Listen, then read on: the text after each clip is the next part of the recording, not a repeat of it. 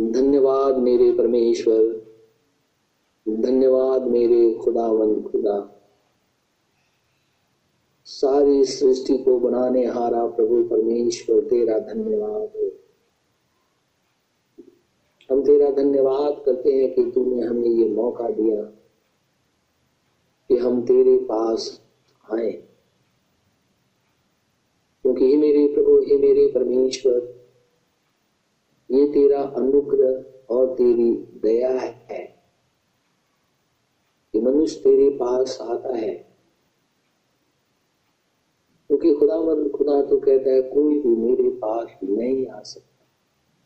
जब तक कि मैं उसे स्वयं खींच करके ना लिया तूने हमें अपने पास बुलाया, तेरा नाम मुबारक हो। ये समय दिया, तेरा नाम मुबारक हो।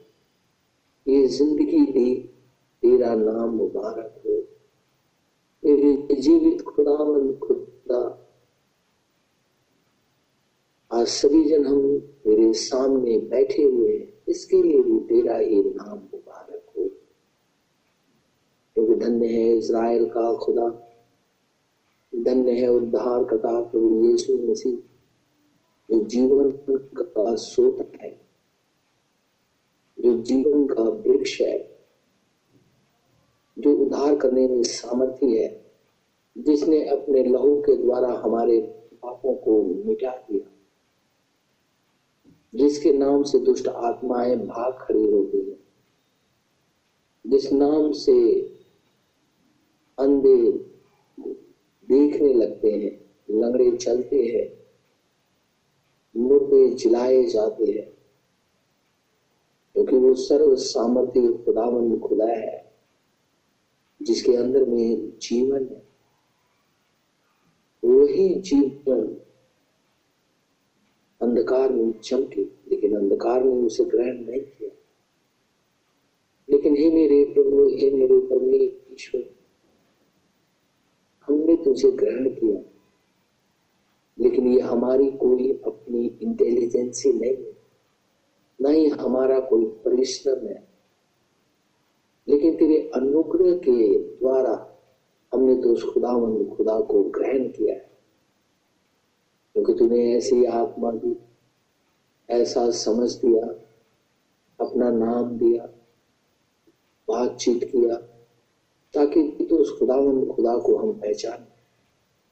क्योंकि तू कहता है, मैं अपनी आत्मा उंडेलूँगा प्रार्थना करने वाली आत्मा उंडेलूँगा वो आत्मा जो खुदावन खुदा तो हमारे ऊपर उंडेलता है और एक ही साथ में तो पूरे संसार के ऊपर में भी उंडेला हुआ है। लेकिन मेरे जीवित खुदावन खुदा, संसार ने इसे ग्रहण नहीं किया। लेकिन तूने हमें अपने पास बुलाया। और ये तेरे अनुग्रह के द्वारा हुआ है कि हम तेरे पास आए हैं। हम इसके लिए भी तेरा ही धन्यवाद करते हैं, स्तुति और प्रशंसा करते हैं, ऊँचे शब्दों से जय जयकार करते हैं और कहते हैं कि धन्य है हमारा उद्धार करता प्रभु यीशु मसीह, जो जीवन का करता है। उसके नाम की बड़ाई हमेशा हमेशा से होती रहे। सेनाओं के यहोवा परमेश्वर, तेरा धन्यवाद। हे अब्राहम, इसहाक और याकूब के प्रभु परमेश्वर, तेरा धन्यवाद हो।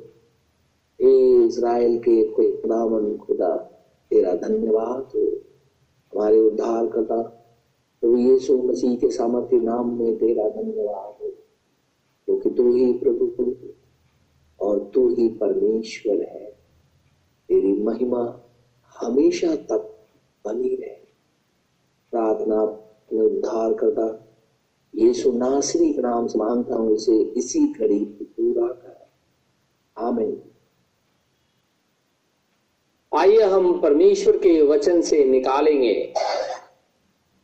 उत्पत्ति की पुस्तक, उसका दूसरा अध्याय।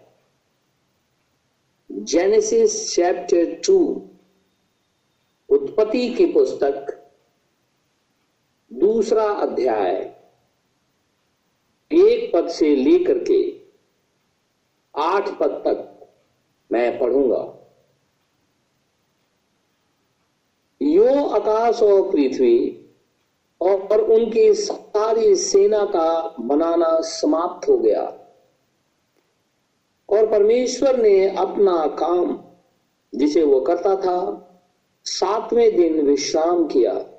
सातवें दिन समाप्त किया और उसने अपने किए हुए सारे काम से सातवें दिन विश्राम किया। और परमेश्वर ने सातवें दिन को आशीष दी और पवित्र ठहराया, क्योंकि उसमें उसने सृष्टि की रचना के अपने सारे काम से विश्राम लिया। आकाश और पृथ्वी की उत्पत्ति का वृतांत यह है कि जब वे उत्पन्न हुए, अर्थात जिस दिन यहोवा परमेश्वर ने पृथ्वी और आकाश को बनाया तो मैदान का कोई पौधा भूमि पर न था, और न मैदान का कोई छोटा पेड़ उगा था, क्योंकि यहोवा परमेश्वर ने पृथ्वी पर जल नहीं बरसाया था, और भूमि पे खेती करने के लिए मनुष्य भी नहीं था।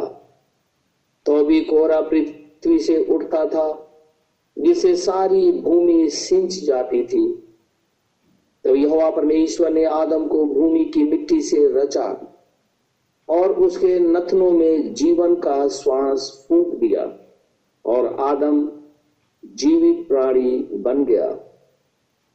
और यहोवा परमेश्वर ने पूर्व की ओर अदन में एक वाटिका लगाई।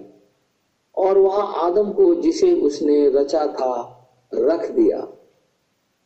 परमेश्वर के इस वचन के पढ़े और सुने जाने पर आशीष हो। आमिन। हम खुदावंद खुदा का आज फिर से बहुत शुक्रगुजार हैं कि परमेश्वर ने हमें फिर से एक मौका दिया है। कि हम सभी जन प्रभु की उपस्थिति में बैठे। ये मुझे बहुत अच्छा लगता है जब हम खुदावंद खुदा की हुजूरी में बैठते हैं, क्योंकि उस समय पवित्र आत्मा हमारे संग हज़ारों फरिश्तों के साथ में बैठता है और ये खुदावंद खुदा ने वायदा किया है। और हम जानते हैं आकाश और पृथ्वी टल जाएगी। लेकिन परमेश्वर की बात कभी भी नहीं चलेगी। उसने कहा है, जहाँ दो या तीन मेरे नाम से इकट्ठे होते हैं, उनके मध्य में मैं होता हूँ। हम सभी जन प्रभु यीशु मसीह के नाम में यहाँ पे बैठे हुए हैं।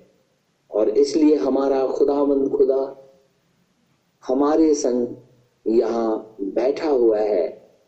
इसलिए परमेश्वर का नाम मुबारक हो। हम खुदा का इसलिए भी धन्यवादित है कि आज दिन भर प्रभु ने हमारे कार्यों में हमारी मदद की आने जाने में हमारी सहायता की, हमारी तमाम जरूरतों को पूरा किया। इसलिए खुदावन, खुदा का नाम मुबारक हो, क्योंकि वो हमारा प्रभु परमेश्वर है।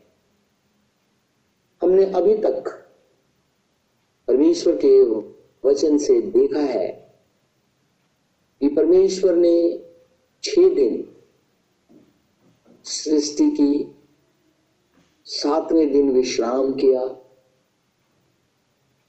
और खुदावंद खुदा कहता है कि अदन से पूर्व इस दिशा के अंदर में परमेश्वर ने एक गार्डन को प्लांट किया। लगा दिया। और आदम को वहाँ पे रख दिया उसने। और अदन से एक नदी निकली, जो अदन की बारी को सींचते हुए बाहर की तरफ़ निकली। और जब आगे की तरफ़ वो नदी निकल, चलती है तो वो चार धराओं के अंदर में बढ़ जाती है। और लिखा हुआ है दस पद में, दो का दस, कि उस वाटिका को सींचने के लिए एक महानदी अदन से निकली। अदन से निकली। वाटिका को सींचने के लिए। और वहाँ से आगे बहकर, अदन से जब वो बाहर आगे की तरफ़ बही, तब वो चार धारा में बट गई। चार धारा में बट गई पहली धारा का नाम पिशोन है। यह वही है जो हवीला नाम के सारे देश को, जहाँ सोना मिलता है ढेरे हुए है। उस देश का सोना चोखा होता है। वहाँ मोती और सुलेमानी पत्थर भी मिलते हैं। दूसरी नदी का नाम गिहोन है। यह वही है जो कूस के सारे देश को घेरे हुए है। आज कूस इथोपिया को कहते हैं। और ये नदी जो दूसरी है, गिहोन, ये कूस के सारे देश को घेरे हुए है। एक तीसरी नदी है, जिसका नाम इदकल है। यह वही है जो असूर के पूर्व की ओर बहती है। और चौथी नदी का नाम फरात है और परमेश्वर ने इस अदन के अंदर में आदम को रखा ताकि आदम अदन की बारी के काम करे और रक्षा भी करे। लिखा हुआ है, उसकी रक्षा करे। पंद्रह पद में, तब यहोवा परमेश्वर ने आदम को लेकर अदन की वाटिका में रख दिया कि वह उसमें काम करे और उसकी रक्षा भी करे। हमने इतने दिनों जो अध्ययन अभी तक किया है तो हमने ये देखा कि क्या अदन की बारी ही इज़राइल देश है। और हमने परमेश्वर के वचन से इन सारी चीज़ों को देखा है। और हमने ये देखा कि परमेश्वर जब कभी भी इस पृथ्वी के ऊपर में आया, वो इज़राइल देश के अंदर में ही आया है। और अभी जो आने वाला है रैप्चर के बाद, वो भी उसी देश के अंदर में आएगा। क्योंकि जकरिया नबी के पुस्तक में लिखा है, जब लोग उसे इसराइली जब पहचानेंगे, रोएँगे, हर एक गोत्र स्त्री और पुरुष मिलकर के रोएँगे, चिल्लाएँगे। और लिखा है कि वो उससे पूछेंगे, उसके हाथों को देख करके जहाँ कील ठोके गए हैं, ये घाव कहाँ से लगे? वो कहेगा कि अपने जो हमारे अपने लोग हैं, हमारे घर से ही ये घाव हमें दिया गया है। इसका मतलब है कि खुदावन खुदा इज़राइल देश के अंदर में ही हर बार अपने आप को लेकर के आया, उस भूमि के अंदर में। और परमेश्वर का वचन कहता है कि अदन की वाटिका को सींचने के लिए अदन से पूर्व की ओर एक नदी बहती थी और आगे चलकर चार धाराओं में बढ़ जाती थी। नदी जो है, परमेश्वर ने जो भी प्लांट, जो भी वृक्ष, जो फलदायी वृक्ष उस बारी के अंदर में लगाया था सबको सींचती थी वो। और उसी बारी के अंदर में, वाटिका के अंदर में, जीवन का वृक्ष भी लगा हुआ था। और भले और बुरे के ज्ञान का वृक्ष भी लगा हुआ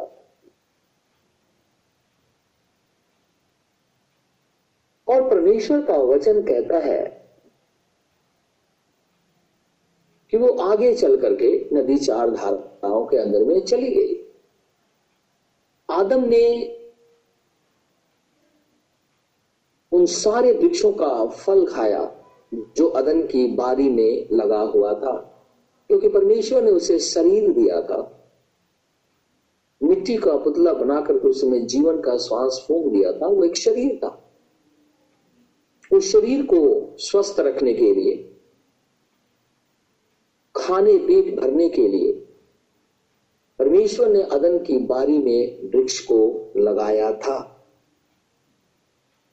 आदम उसे खाता था, हवा भी खाती थी। क्योंकि परमेश्वर ने कहा, ये सारे खाने को मैंने तुम्हें दिया है।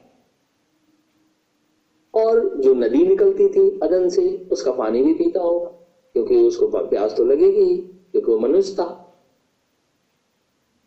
लेकिन आत्मिक रीति से जीवित रहने के लिए उसे जीवन के वृक्ष के फल को खाना ही था,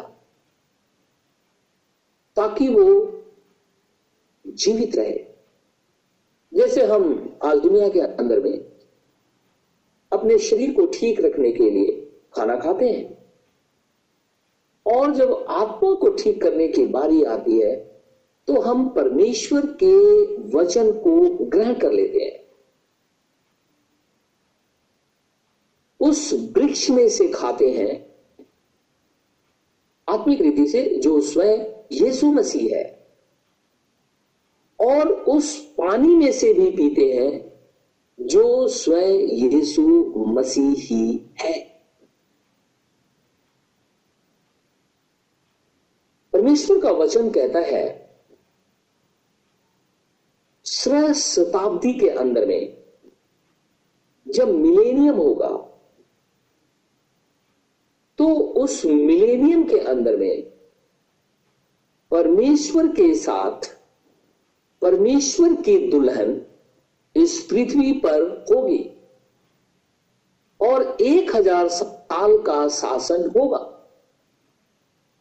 और उस मिलेनियम के अंदर में भी एक नदी निकलती है। परमेश्वर का वचन कहता है, वहाँ भी एक नदी निकलती है और उस नदी के दोनों तरफ़ जीवन के वृक्ष लगे हुए हैं। आत्मिक रीति से हमें जीवित रहने के लिए हमें यीशु मसीह जो जल है उसे हमें पीना अति आवश्यक है ताकि हमारी आत्मिक प्यास बुझ जाए। और यदि कोई भूखा है आत्मिक रीति से तो यीशु मसीह के पास वो आए और उसकी भूख मिटाई जाएगी। अगर वो संसारिक रीति से भूखा है तो अपने घरों में बैठ के खा सकता है वो। और अगर आत्मिक रीति से वो भूखा और प्यासा है तो उसे यीशु मसीह के पास आना ही होगा, ताकि आत्मिक रीति से उसकी भूख और प्यास दोनों मिटाई जाए। आदम अदन की बारी में रहता था। परमेश्वर ने उसके लिए फल बनाए थे, बाइबल में लिखा हुआ है। जितने बीज वाले फल हैं, वो परमेश्वर ने उसे खाने को दिया। आदम उसे खाता था। लेकिन अदन की बारी के बीच में जो फल था, खुदा ने उसको खाने के लिए मना किया था कि तू इसे मत खाना। और अदन की बारी को सींचने के लिए अदन से जो नदी बाहर निकलती थी, उसका जल वो पीता होगा क्योंकि वो मनुष्य था।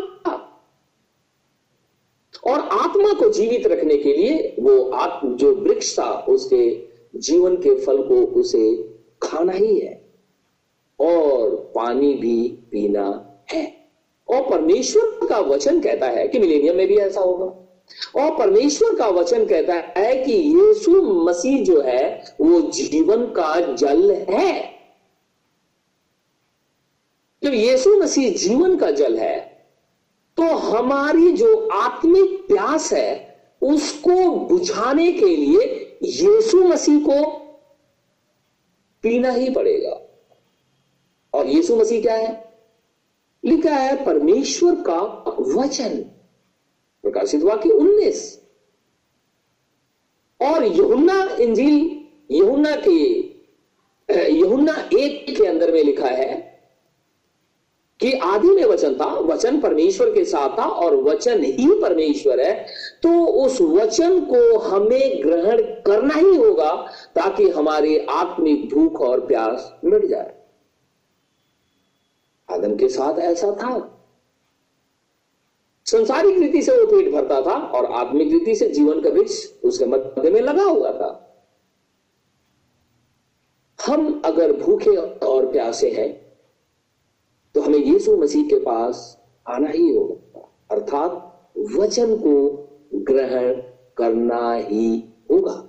और अगर हम भूखे और प्यासे नहीं है, आत्मिक रीति से भूखे और प्यासे नहीं है तो संसारिक रीति से भूखे प्यासे हैं तो वो खाएँ, पिए और ऐश करें और मर जाए। और उन्हें ले जाकर के दफना दिया जाए। एक वर्ष में निकालूँगा। यहुना की इंजील उसका सात अध्याय यहुना की इंजील और उसका सातवां अध्याय यहुना की इंजील सात अध्याय और मैं सताइस पद से कुछ पद तक पढ़ता हूँ, हम ध्यान से सुनेंगे। थर्टी सेवन वर्ष से यमुना के इंजील सात अध्याय सैतीस पद से कुछ पद तक मैं पढ़ता हूँ।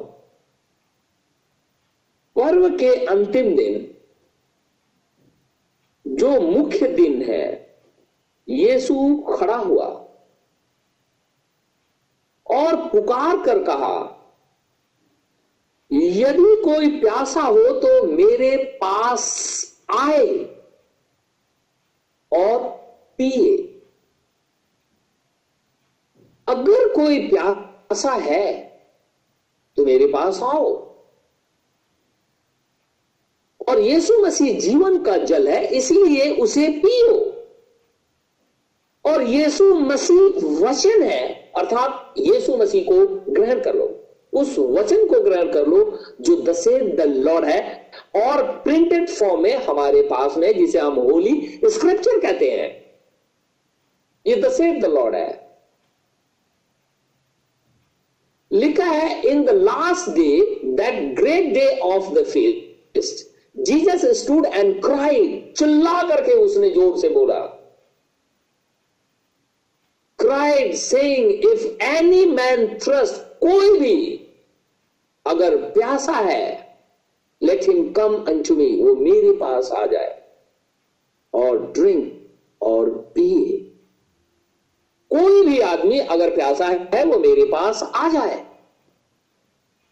और आत्मिक रीति से जीवित रहने के लिए आदम को अदन की बारी के अंदर में जीवन के वृक्ष के फल को खाना ही था। और संसारिक रीति से जीवन जीने के लिए उससे दूसरे वृक्षों का फल खाना ज़रूरी था। यीशु मसीह वचन है और इज़राइल के सेवन फीस्ट हैं, सात पर्व हैं। और परमेश्वर जो है, उस पर्व के अंदर में खड़ा होकर के ये कहने लगा, ऊँचे शब्दों में पुकार करके अगर कोई प्यासा है तो मेरे पास आ जाए। कोई भी हो, अगर उसे स्पिरिचुअली आत्मिक रीति से अगर वो प्यासा है तो मेरे पास आए और पिए। अड़तीस पद में लिखा है, जो मुझ पर विश्वास करेगा, जो मुझ पर विश्वास करेगा जैसा पवित्र शास्त्र में आया है, उसके हृदय में से जीवन के जल की नदियाँ बह निकलेंगी जीवन का जल लिखे रिवर्स ऑफ़ लिविंग वाटर जीवन के जल की नदियाँ बह निकलेंगी। जीवन किसके अंदर में है? तो बाइबल यहुना की इंजील पहले अध्याय में कहता, उसमें जीवन था। और उस जीवन को ग्रहण करने के लिए हमें यीशु मसीह के पास आना ही होगा। और जब हम यीशु मसीह के पास आते हैं तो जीवन का जो जल है, हमारे में से निकल करके बाहर आना चाहिए। और अगर जीवन हमारे अंदर में नहीं है, वो जल जो स्वयं प्रभु यीशु मसीह है, अगर वो हमारे में से बाहर निकल करके नहीं आ रहा तो इसका मतलब है कोई दूसरा जल बाहर निकल करके आ रहा, जिसे पीना नहीं चाहिए। एक दूसरा जल भी बह करके आ रहा है, नाली, गंदी नाली का शैतान का। उसको हमें पीना नहीं है। लेकिन अगर हमने पवित्र आत्मा को ग्रहण कर लिया है तो हमारे अंदर में से जीवन का जल, अर्थात प्रभु यीशु मसीह की बातें बाहर निकल करके आ रही हैं। और अगर हमने यीशु मसीह जो कहता है, जो प्यासा है, मेरे पास में आ जाए। अगर हम उसके पास नहीं गए हैं तो इसका मतलब है कोई दूसरा चीज़ हमारे में से बाहर निकल करके आ रहा है। दूसरा कोई चीज़ फुट करके बाहर निकल करके आ रहा है, जिसे कोई भी नहीं पीता है। उसने यह वचन पवित्र आत्मा के विषय में कहा, लिखा हुआ है। उसने यह वचन पवित्र आत्मा के विषय में कहा, जिसे उस पर विश्वास करने वाले पाने पर थे, क्योंकि आत्मा अब तक ना उतरा था, क्योंकि यीशु अब तक अपनी महिमा को ना पहुँचा था। अर्थात, जब तक यीशु मसीह उस लैंड के अंदर में क्रूसीफाई नहीं होगा, स्वर्ग के अंदर में नहीं जाएगा और तीसरे दिन, अरे पेंटिकोस्ट के दिन जब वापस वो नहीं आएगा, तब तक ये आत्मा पृथ्वी पर नहीं। खुदा तो उस समय मौजूद था, पृथ्वी पर ही। और परमेश्वर कहता था, मैं तीसरे दिन मुर्दों में से ज़िंदा हो जाऊँगा। और वो मुर्दा में से ज़िंदा हो गया, स्वर्ग पे चढ़ गया। और पेंटिकोस्ट के दिन वापस पवित्र आत्मा के रूप में हमारे मध्य में मौजूद है। तो परमेश्वर कहता है for the holy ghost was not yet given उस समय तक पवित्र आत्मा नहीं दिया गया था, क्योंकि पवित्र आत्मा उतरा ही नहीं था, यीशु मसीह पृथ्वी पर ही था। यानी खुदावंद खुदा, जो सारे ब्रह्मांड का सृष्टि करता है, पृथ्वी पर था। और आज पवित्र आत्मा के रूप में हमारे अंदर है।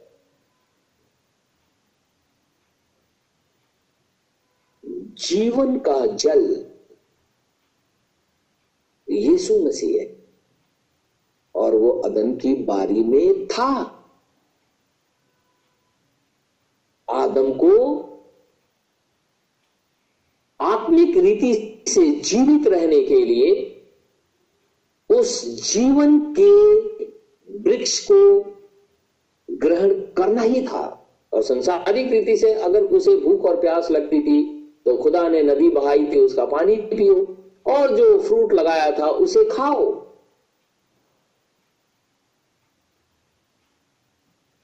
एक वर्ष में और निकालूँगा। यमुना की इंजील, उसका चौथा अध्याय। यमुना की इंजील चौथा अध्याय।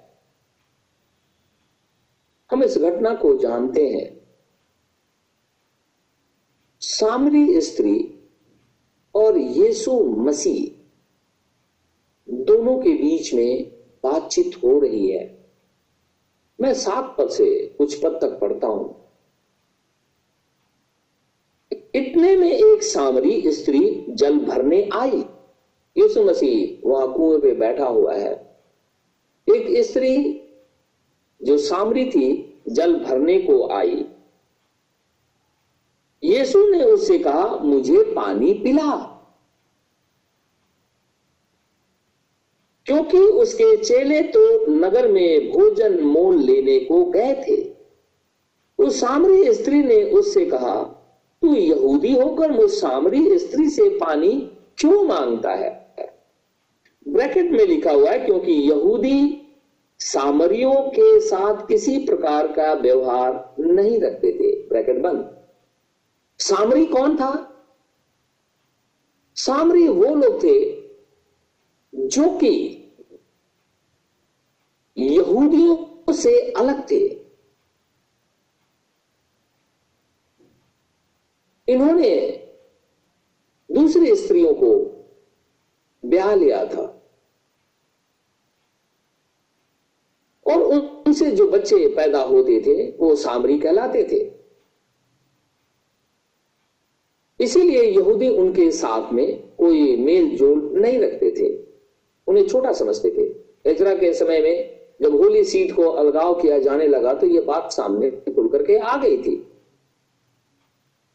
यीशु मसीह जब कहने लगा, मुझे पानी पिला। तो ये स्त्री जो सामने थी, कहने लगी, तू तो यहूदी होकर मुझसे पानी माँगता है? यीशु ने उत्तर दिया, दस पद में, यीशु ने उत्तर दिया, यदि तू परमेश्वर के वरदान को जानती और यह भी जानती कि वह कौन है जो तुझसे कहता है, मुझे पानी पिला तो तू उसे मांगती और वह तुझे जीवन का जल देता। इसी जीवन के जल को यीशु मसीह कहता है, जो प्यासा है वो मेरे पास आ जाए। कोई भी हो, अगर उसे आत्मिक रीति से प्यास लगी है, वो मेरे पास आ जाए। क्योंकि जीवन का जल यीशु मसीह है। लिखा है कि तू उसे मांगती और वह तुझे जीवन का जल देता। हम लोगों ने कभी खुदावन खुदा से मांगा है? हम भी मनुष्य हैं, और ये सामरी स्त्री भी मनुष्य ही थी। इससे बातचीत करते समय यीशु मसीह कहता है, अगर तू मुझे पहचान जाती, मैं कौन हूँ? तो तुम मेरे से पानी मांगती, और मैं जब तू मांगती तो मैं तुझे जीवन का जल दे देता। हम लोग भी मनुष्य हैं। हम लोग भी वचन को जानते हैं। क्या हमने कभी खुदावंद खुदा से जीवन के जल को मांगा है? क्योंकि जीवन यीशु मसीह स्वयं है। और जीवन का जल भी वही है। अर्थात वचन। यीशु ने उत्तर दिया यदि तू परमेश्वर के वरदान को जानती और यह भी जानती कि वो कौन है, जो तुझसे कहता है, मुझे पानी पिला। तो तू उसे मांगती और वह तुझे जीवन का जल देता।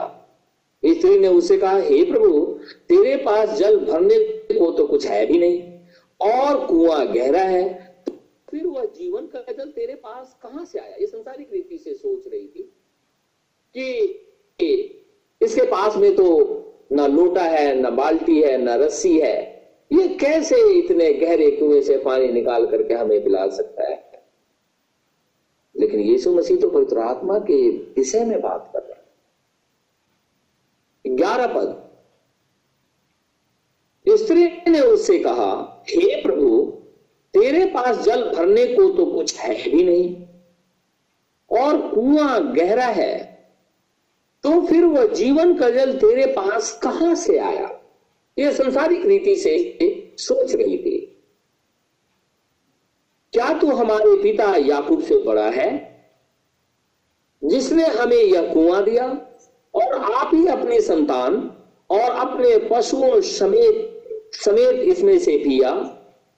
यीशु ने उसको उत्तर दिया जो कोई यह जल पिएगा, वह फिर प्यासा ना होगा। जो कोई यह जल पिएगा, वह फिर प्यासा होगा। परंतु जो कोई उस जल में से पिएगा, परंतु जो कोई उस जल में से पिएगा, जो मैं दूँगा, वह फिर अनंत काल तक प्यासा ना होगा। वह जो जल मैं उसे दूँगा वह उसमें एक सोता बन जाएगा, जो अनंत जीवन के लिए उमड़ता रहेगा। ये यीशु मसीह कहता है, जो प्यासा है वो मेरे पास आ जाए। मैं उसे जीवन का जल दूँगा। और वो कभी भी प्यासा नहीं होगा। अनंत काल तक वो प्यासा नहीं होगा। तो वो जीवन का जल स्वयं प्रभु यीशु मसीह है। और जब जीवन का जल वो है तो परमेश्वर का वचन कहता है कि अदन की बारी के अंदर में जीवन का वृक्ष था। और परमेश्वर ने संसारिक रीति से जीवन जीने के लिए दूसरा फल लगाया था।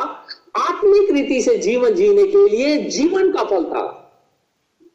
ताकि जो कोई उसे खाए, वो हमेशा जीवित रहे। आज भी प्रभु यीशु मसीह जो वचन है, जब हम उसे ग्रहण करते हैं, अपने गुनाहों से पश्चाताप कर लेते हैं, अपने गुनाहों को छोड़ देते हैं, फिर दोबारा करते नहीं है तो परमेश्वर अपनी आत्मा देता है। अगर आज हम शराब पिए आज हम दिन भर बीड़ी पीते रहे, आज भर दिन भर हम छल करते रहे, परमेश्वर को नकारते रहे, और जब कोई दूसरा हमें देखता है तो कहता है कि हम लोग खुदावंद, खुदा के लोग हैं, और हमारे अंदर में से जीवन का जल बाहर निकल करके आ रहा है। कोई कहता है? वो लोग ये लोग नहीं कहते। वो लोग बोलते हैं, उल्टा शब्द बोल देते हैं। लेकिन खुदावंद, खुदा उस सामरी स्त्री से कहता है, तुम इसे मांग, मैं तुझे जीवन का जल दूँगा। तू उसे पी ले। तुझे कभी भी प्यास नहीं लगेगी। तू अनंत जीवन तक कभी प्यासी नहीं होगी। अनंत जीवन तक तेरे अंदर से ये सोता उमड़ता रहेगा। यीशु मसीह अदन की बारी में था। और लिखा है, वहाँ से एक नदी बाहर की तरफ़ निकलती थी। जीवन का वृक्ष वहीं पे मौजूद था खुदा का वचन कहता है कि अदन की बारी में जीवन का वृक्ष था। इसका मतलब है कि यीशु मसीह जीवन का वृक्ष है। एक वर्ष मैं निकालूँगा। यहुना की इंजील उसका पंद्रह अध्याय। यहुना की इंजील पंद्रह अध्याय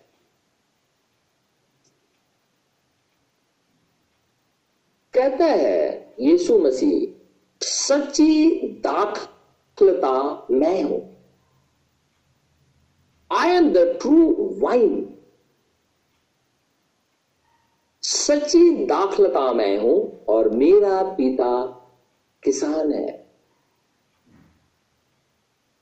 तब यीशु मसीह अगर दाखलता है तो उसके ब्रांचेज भी है। अगर यीशु मसीह जीवन का पेड़ है तो उस जीवन के पेड़ के अंदर में जो ब्रांचेज हैं, वो जो हम लोग हैं जो जीवन के अंदर में साथ दिए गए हैं तो हम भी उसमें से ही आत्मा और सामर्थ्य लेकर के फल को प्रकट करते हैं। यीशु मसीह वृक्ष है और हम ब्रांचेज हैं। यीशु मसीह सच्ची दाखलता है और हम लोग जब ब्रांचेज हैं, उसकी डालियाँ हैं तो जो ब्रांचेज है, जो डालियाँ होती है, वो मूल पेड़ की ही भाग होती है। और मूल पेड़ से ही रस को चूस करके और फल को पैदा करती है। फ्रूट बाहर निकल करके आता है। और जब फ्रूट बाहर निकल करके आता है तो बाइबल में लिखा हुआ है कि तुम पहचान लोगे, उनके फलों से पहचान लोगे। खुदा के हैं या नहीं है? क्योंकि परमेश्वर के अंदर में जो जीवन का जो वृक्ष है, यीशु मसीह जो जीवन का वृक्ष है, उसके अंदर में उठकटारे नहीं है। लेकिन परमेश्वर का वचन कहता है कि यीशु मसीह ने अपने लोगों को, अर्थात इज़राइल को काट करके हमें साट दिया। जबकि हम जंगली दाखलता थे, हमें उसके अंदर में साट दिया गया। तो हमने पेड़ की सारी चिकनाई को चूस लिया, खाया, हर एक चिकने पदार्थ को खाया, और उस पेड़ के फल ही हमारे अंदर में लगने चाहिए। तो यीशु मसीह जब पेड़ है तो यीशु मसीह के फल हमारे अंदर लगने चाहिए। और अगर दूसरे फल हमारे अंदर में लगते हैं इसका मतलब यह है कि कुछ गड़बड़ है। क्योंकि दूसरी चीज़ें फलने लगी है। लिखा हुआ है, जरा हम निकालेंगे भजन संहिता एक। भजन संहिता एक।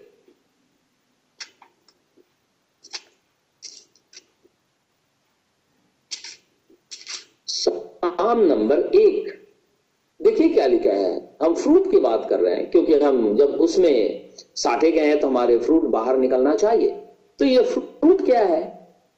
तो लिखा हुआ है, भजन संहिता एक में, क्या ही धन्य है वह पुरुष जो दुष्टों की युक्ति पर नहीं चलता। Blessed is the man that walketh not in the counsel of ungodly अगर जो खुदावंद खुदा के लोग हैं और उस जीवन के वृक्ष के अंदर में साटे हुए हैं तो दुष्टों की युक्ति पे नहीं चलते हैं। उनका फ्रूट अलग है। लेकिन अगर साटे गए नहीं है तो दुष्टों की युक्ति पे चलते हैं और हम जानते हैं दुष्ट क्या करते हैं। और लिखा है और न पापियों के मार्ग में खड़ा होता और न ठट्ठा करने वालों की मंडली में बैठता है। जहाँ परमेश्वर की बातें नहीं, जहाँ खुदामंद खुदा की बातें नहीं, लोग ठट्ठों में उड़ाते हैं खुदा को। परमेश्वर के वचन को ठट्ठों में उड़ाते हैं। कहता है, उसकी मंडली में बैठने की ज़रूरत नहीं है। कौन नहीं बैठेगा? जो उस जीवन के वृक्ष में साटा गया है, वो नहीं बैठेगा। वो अपने आप को अलग कर लेगा, क्योंकि वो तो फ्रूट है। उसके अंदर में तो जीवन का फ्रूट फ्रूट लग रहा हुआ है। और इसीलिए कहता है ब्लेसेड इज़ द मैन क्या है धन्य है वो पुरुष जो दुष्ट, जो युक्ति करते रहते हैं काउंसिल करते रहते हैं, उस पर वो नहीं चलता, बुराई में नहीं चलता वो। ना ही जो पापी लोग रास्ते में खड़े होकर के किसी के विषय में गलत काम सोचते रहते हैं, कहता उसके मार्ग में भी खड़ा उसका मार्ग अलग है। यीशु मसीह कहता मार्ग सत्य और जीवन में इसलिए यीशु मसीह के मार्ग में वो खड़ा है। और जो लोग परमेश्वर के वचन को ठट्ठों में उड़ाते हैं, उनकी मंडली में भी नहीं बैठता वो। तो मैं अगर ये बातें कहूँ कि आज बहुत से भाई और बहन अपने, जो मसीह की बात मैं कर रहा हूँ बहुत से भाई और बहन, उन्होंने अपने लिए ईश्वर बना दिया। परमेश्वर के वचन को ही बदल करके अपने लिए ईश्वर बना दिया है। क्या उसके साथ हमें बैठना चाहिए? परमेश्वर का वचन कहता कि नहीं। अगर जो परमेश्वर को ठट्ठों में उड़ाता है, कहता है, वो पुरुष जो आशीषित है, धन्य है, वो इनकी मंडली में नहीं बैठता है। बैठेगा ही नहीं। वो क्योंकि वो उस जीवन के वृक्ष का ब्रांच है। और इसके अंदर में जो फ्रूट लगा है, जो यीशु मसीह में साटा गया है, वो अलग दिखाई देता है। और लिखा है, परंतु वह तो यहोवा की व्यवस्था से प्रसन्न रहता है और उसकी व्यवस्था पर रात दिन ध्यान करता रहता है। वह उस वृक्ष के समान है। वह उस वृक्ष के समान है जो बहती नालियों के किनारे लगाया गया है और अपनी ऋतु में फलता है और जिसके पत्ते कभी मुरझाते नहीं। इसलिए जो कुछ वो पुरुष करता है वो सफल होता है। And he shall be like a tree planted by the rivers of water उस नदी के किनारे लगाया गया और यीशु मसीह तो कहता है, जो प्यासा है मेरे पास, आ जाए। और जैसे ही मेरे पास में आएगा, कोई भी हो, अगर प्यासा है मेरे पास आए, मैं उसे जीवन का जल दूँगा। जैसे ही उसे जीवन का जल दूँगा, उसके अंदर में से जीवन की नदियाँ फुट करके बाहर आ जाएँगी। बाहर निकल करके आएँगे। और ये मनुष्य खुदावंद खुदा का है।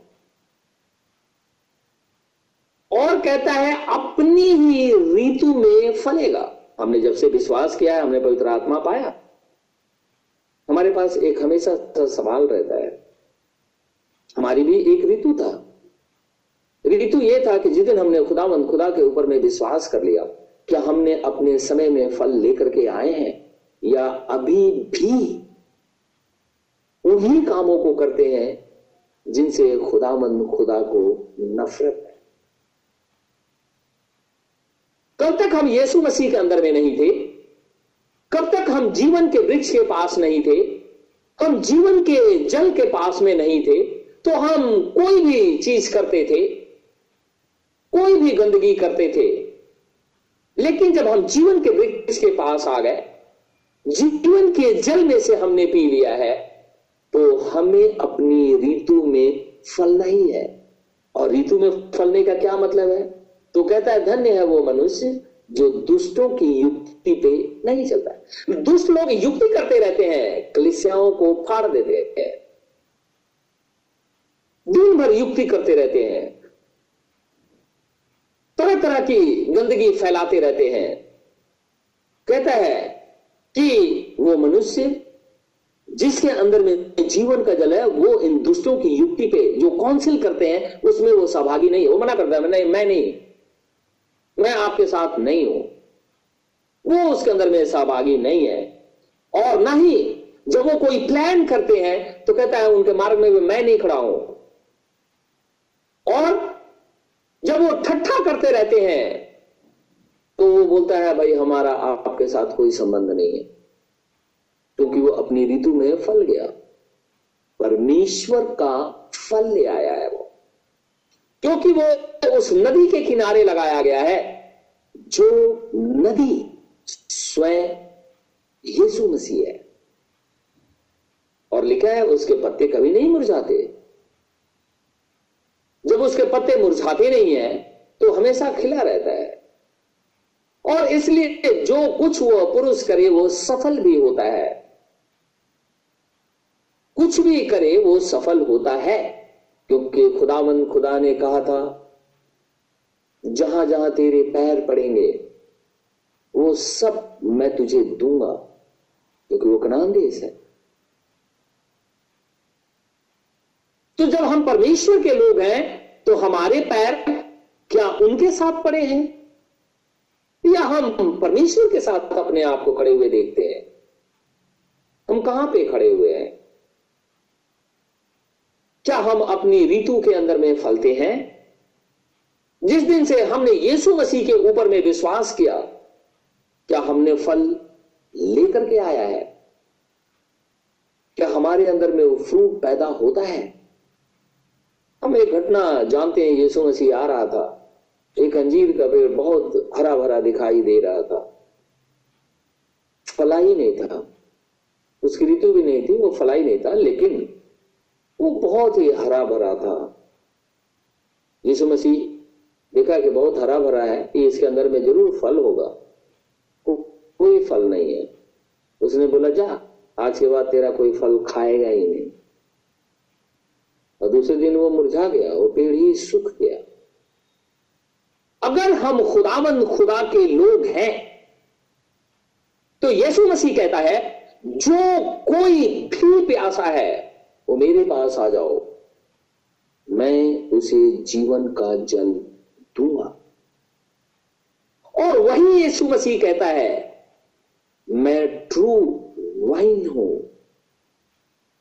एक सच्ची दाखलता हूँ मैं, और तू मेरी डालियाँ हो। और जो डालियाँ फ्रूट नहीं लेकर के आती हैं, क्योंकि वो जीवन के अंदर में लगाई गई हैं, और अगर वो फल लेकर के नहीं आती है तो उसे कहता है, काट दूँगा। क्योंकि काटने का अर्थ है कि वो व्यक्ति फल नहीं ले आता। यीशु मसीह जैसा चाहता है, वैसा फल नहीं ले आता। वो दुष्टों का फल लेकर के बार बार आ जाता है वो। वो गलत फ्रूट बार बार पैदा कर देता है। तो जब हम जंगली जैतून थे, यीशु मसीह के अंदर में साड़ दिए गए तो क्या आज भी हम जंगली हैं? यीशु मसीह कहता है कि कुत्तों को ये रोटी नहीं दी जाती है तो क्या आज भी हम कुत्ते बन करके घूम रहे हैं? या हमने उस जीवन को अपना लिया है? वो जीवन अदन की बारी में था। और वहीं से नदी निकल करके अदन की वाटिका को सींचती थी, क्योंकि अदन से पूर्व के अंदर में वो वाटिका लगी हुई थी ये यीशु मसीह जीवन का वृक्ष है। यीशु मसीह जीवन का जल है और वो ऊँचे शब्द में पुकार करके कहता है, कोई भी अगर प्यासा है तो मेरे पास आ जाए। जो हमने यमुना पंद्रह, उसका पाँच पद में ज़रूर पढ़ूँगा। यमुना की इंजील उसका पंद्रह अध्याय और एक पद से पाँच पद तक मैं पढ़ता हूँ। सच्ची दाखलता मैं हूँ और मेरा पिता किसान है। जो डाली मुझमें है और नहीं फलती, ये बड़ा आश्चर्य की बात है कि हम यीशु मसीह के अंदर में हैं, इसके बावजूद भी नहीं फल रहे। इसका क्या मतलब हुआ? यीशु मसीह तो जीवन है। और हम जीवन के अंदर में होते हुए भी हम फल पैदा नहीं कर पा रहे इसका मतलब यह हुआ कि हम संपूर्ण रीति से खुदामन खुदा के अंदर में नहीं तो ये कहता है, जो डाली मुझमें है और नहीं फलती, उसे वह काट डालता है और जो फलती है, उसे वह छांटता ताकि और फले। तुम तो उस वचन के कारण, जो मैंने तुमसे कहा है, शुद्ध हो। तुम मुझमें बने रहो और मैं तुम में। जैसे डाली यदि दाखलता में बनी ना रहे तो अपने आप से नहीं फल सकती। वैसे ही तुम भी यदि मुझमें बने ना रहो तो नहीं फल सकते। मैं दाखलता हूँ, तुम डालियाँ हो। जो मुझमें बना रहता है और मैं उसमें वह बहुत फल फलता है, क्योंकि मुझसे अलग होकर तुम कुछ भी नहीं कर सकते हो। परमेश्वर में से अलग होकर के कहता है, तुम कुछ भी नहीं कर सकते। और परमेश्वर के अंदर में रह करके अगर तुम कुछ नहीं करते हो तो भी निकाल दिए जाओगे। अगर हम परमेश्वर के अंदर हैं, उस जीवन के जल को हमने पी लिया है, हमारे अंदर से वो सोते फुटने चाहिए। फिर हम दुष्टों की युक्ति पे नहीं चलेंगे, ना उनके मार्ग में खड़े होंगे, ना उनके मंडली के अंदर में बैठेंगे। ये सारे काम छोड़ देंगे। और कहता है कि अगर उसके फल को जो उसके अंदर में साटा गया है अच्छा फल नहीं लेकर के आता, कहता है वो काट डाला जाएगा, उसको वो अलग कर दिया जाएगा। उन्होंने जीवन के जल को पिया है। यीशु मसीह खुले तौर पे कहता है, कोई भी अगर प्यासा है, मेरे पास आ जाओ। हमें भी बोलता है हमें उसके पास चले जाना चाहिए। वो सामने स्त्री से कहता है, तुझे ये पानी, अगर तुम मुझे जानती मैं कौन हूँ? मेरे से तुम मांगती, मैं तुझे अनंत जीवन देता। आज हमारे पास मौका है उस जीवन के वृक्ष के पास आने का, जो अदन की बारी में लगा हुआ है। हमारे पास मौका है। आदम ने जब पाप कर दिया, लिखा है, परमेश्वर ने उस बारी से बाहर निकाल करके जीवन के वृक्ष के चारों तरफ़ से ज्वाला में तलवार लगा दी। अब बिना पश्चाताप के उस मार्ग पे कोई जा नहीं सकता। खुदा हम सबको आशीष और बरकत दे आमिन दुआ करेंगे धन्यवाद मेरे परमेश्वर धन्यवाद मेरे खुदावंद खुदा। सारी सृष्टि को बनाने हारा खुदाया तेरा धन्यवाद। जीवन के कर्ता तेरा धन्यवाद। स्तुति, प्रशंसा और बड़ाई भी केवल तेरा ही हो, क्योंकि तू ही धन्य और पवित्र है। मेरे प्रभु, मेरे परमेश्वर, विनती और प्रार्थना करता हूँ, हमारी सुधि ले। सदैव हमारी सुधि रख, क्योंकि देख खुदा पृथ्वी के ऊपर में कोरोना वायरस फैला हुआ है। लोग परेशान हैं, लोग मर रहे हैं। सारी दुनिया परेशान है। ऐसे समय में तेरी बेटी, तेरी बेटियाँ हॉस्पिटल के अंदर में काम करने जाते हैं, कहीं और बाहर काम करने जाते हैं, कहीं रोजी रोज़गार के लिए घर से बाहर जाते हैं, अपने प्रिय जनों से मिलने के लिए जाते हैं, या अपनी जरूरतों को पूरा करने के लिए घर से बाहर निकलते हैं। ऐसे समय में तुझसे विनती और प्रार्थना करता हूँ। हमारे चारों तरफ़ अपने अग्नि में दूतों का पहरा लगा दो ताकि ये वायरस हमारे शरीर को छूने ना पाए। मेरे जीवित खुदावन खुदा तो, तो रहम कर। इसराइल देश के ऊपर दया कर वो तेरी लोग है। यरूशलेम की शांति के लिए दुआ माँगता हूँ उन उसकी सुधि ले। हमारे दिल्ली शहर पे, हमारे देश पे, वरन संपूर्ण मानव जाति पे दया का ताकि हे प्रभु, लोग कोरोना से बच जाए, और वो जाने कि उनका एक परमेश्वर है, और वो जीवन का करता है। उनके मनों में ये बात डाल, क्योंकि हर एक प्राण इस बात को जानेगा कि यीशु मसीह ही परमेश्वर है। खुदाया तेरी स्तुति हमेशा तक बनी रहे और मर्ज़ी भी तेरी ही तेरी प्रार्थना यीशु नासरी के नाम से माँगता हूँ से इसी घड़ी पूरा कर। आमिन। ऐ हमारे बाप तू जो स्वर्ग में है, तेरा नाम पाप माना जाए। तेरी बादशाहत आए। तेरी मर्ज़ी जैसे स्वर्ग में पूरी होती है, ज़मीन पर भी हो। हमारे रोज की रोटी आज हमें दे। जिस प्रकार हम कसूरवारों को माफ़ करते हैं, तू भी मेरे कसूरों को माफ़ कर। हमें अजमाइश में न पड़ने दे, परंतु बुराई से बचा। क्योंकि बादशाह कुदरत और जलाल हमेशा तेरे हैं। आमिन।